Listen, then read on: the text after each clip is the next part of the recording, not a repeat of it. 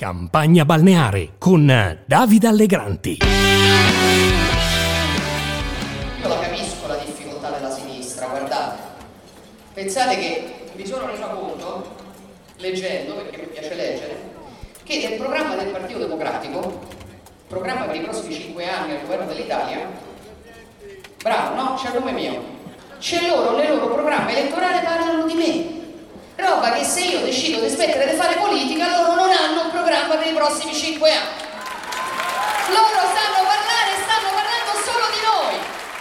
Benvenuti, benvenuti, venerdì 9 settembre, ultima puntata della settimana di campagna balneare, la numero 24. Ci risentiremo poi lunedì 12 settembre. Ieri sera sono stato al Mandela Forum a Firenze, c'era la cena elettorale di Giorgia Meloni e Fratelli d'Italia. Si sarebbe dovuta tenere in piazza Santa Croce, ma per timore che piovesse, alla fine è stata spostata in un palazzetto noto per i concerti e per i raduni della sinistra. C'erano 2000 persone attovagliate, minimo 50 euro a testa per sedersi a tavola e farsi un selfie selfie con Daniela Santanchè e Ignazio La Russa, non poche in una città come Firenze, nella quale si inizia anche a guardare alle elezioni amministrative del 2024. E non poche se si pensa che quasi cinque anni fa, nel 2018, Fratelli d'Italia era in Toscana al 4%. E adesso quanto prenderà? Come metro di paragone prenderò la Lega che nel 2018 superò il 17%. Meloni farà lo stesso o farà addirittura meglio? Vedremo. C'è da dire che il PD la sta aiutando in ogni modo possibile, anche nel nelle polemiche sciocche. Prendiamo quella sollevata da Dario Nardella ieri per la scelta del Mandela Forum. Giorgia Meloni, ha scritto il sindaco di Firenze in un post su Facebook, non ha scelto un luogo qualunque, bensì un luogo che per Firenze e per il mondo ha un significato molto preciso. È il Nelson Mandela Forum, l'unico palazzetto dello sport che porta il nome del grande politico sudafricano per volontà dei suoi familiari e compagni. Mandela è cittadino onorario di Firenze e il suo nome è legato alla nostra città perché condivide condividiamo gli stessi valori. Mi chiedo, Meloni si rende conto di incarnare i valori opposti? Si ricorda che Mandela ha passato 27 anni in una prigione di pochi metri quadri per combattere l'apartheid? Si ricorda le parole coraggiose e dure di Mandela, ha aggiunto ancora Nardella, contro ogni discriminazione religiosa, razziale ed etnica? Condivide le battaglie di Nelson Mandela per l'uguaglianza degli esseri umani? Ha l'onestà di riconoscere che il leader sudafricano ha detto il contrario di ciò che lei da sempre sostiene su immigrazione, diritti, religione? Beh,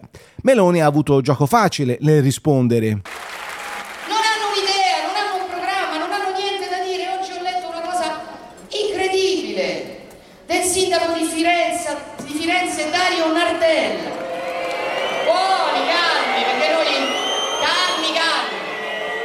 Rispettosi di tutti. Però oggettivamente quando uno dice delle stupidaggini e bisogna rispondere. Dario Nardella oggi scrive un surreale post nel quale dice ah Fratelli d'Italia e Giorgia Meloni decidono di celebrare la loro cena al Palà Mandela ma non si rendono conto che Mandela difendeva il contrario di quello per cui loro si battono allora intanto diciamo la credibilità di Dario Nardella si può tranquillamente eh, riassumere nel fatto che, come alcuni di voi sapranno e ricorderanno, noi abbiamo fatto identica cena qui più o meno, so, due anni fa?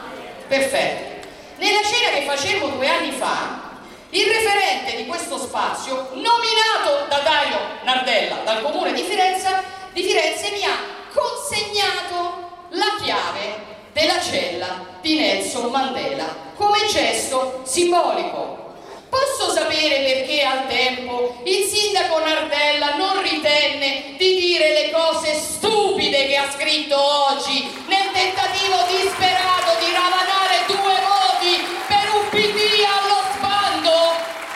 in effetti grande spazio il PD dedica a Meloni da Enrico Letta in giù il consiglio di leggersi George Lakoff Non pensare all'elefante, io l'ho già dato qui su campagna balneare, quindi non mi ripeterò. I primi ad aver deciso che Meloni ha già vinto stanno a sinistra. A questo punto c'è solo da capire l'entità della vittoria di Fratelli d'Italia. Dal punto di vista scientifico, peraltro, sono molto interessato ad analizzare le percentuali in ex regioni rosse come la Toscana.